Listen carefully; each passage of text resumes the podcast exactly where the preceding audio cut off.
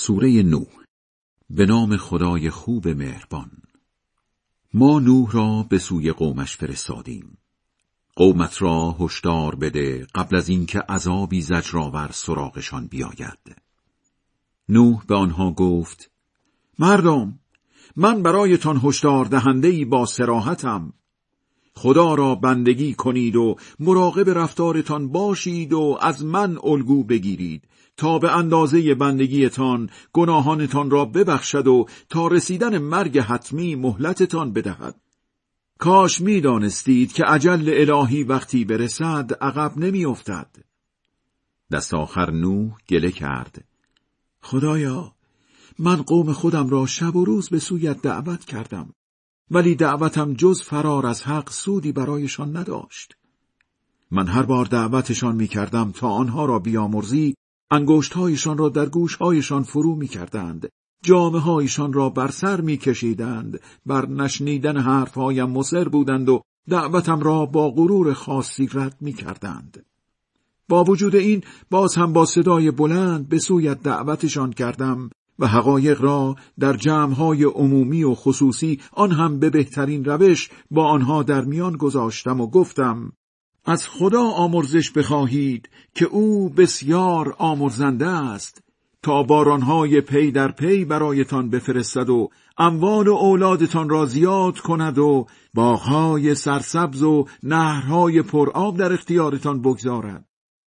چتان شده که به بزرگواری خدا امید ندارید، در حالی که او شما را مرحله به مرحله می آفریند. مگر نمی دانید که خدا چطور 7 آسمان را طبقه طبقه آفرید و در آسمان ماه را تابان و خورشید را درخشان کرد و اینکه خدا شما را به نوعی از عناصر زمین می رویاند و در آخر به درون زمین برتان می گرداند و در قیامت به طرز عجیبی بیرونتان می آورد و اینکه خدا زمین را فرش زیر پایتان کرده تا از راههای پهناور آن سفر کنید. نوح ادامه داد: خدایا، فرمانم را نبردند و دنبال آنهایی راه افتادند که اموال و اولادشان چیزی جز ضرر برایشان نداشت. همانها که بسیار موذیانه نقشه کشیدند و به مردم گفتند: معبودهای خودتان را هرگز رها نکنید، به ویژه بت ود و سواع و یغوس و یعوق و نصر را.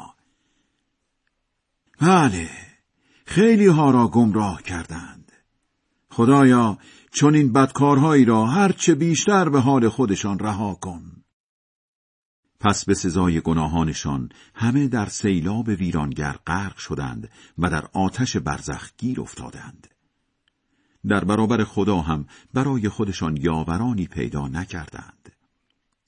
نوح قبل از شروع سیلاب گفت: خدایا، هیچ کدام از این بیدینها را روی زمین باقی نگذار. اگر باقیشان بگذاری، بندگانت را از راه به در می کنند و جز نسلی تبهکار و نمک نشناس نمی زایند. خدایا، مرا و پدر و مادرم را بیامرز و هر مؤمنی را هم که وارد خانه ام می شود و همه مردان و زنان با ایمان را. بدکارها را هم هرچه بیشتر دچار نکبت کن. خدای بلند مرتبه بزرگ راست میگوید.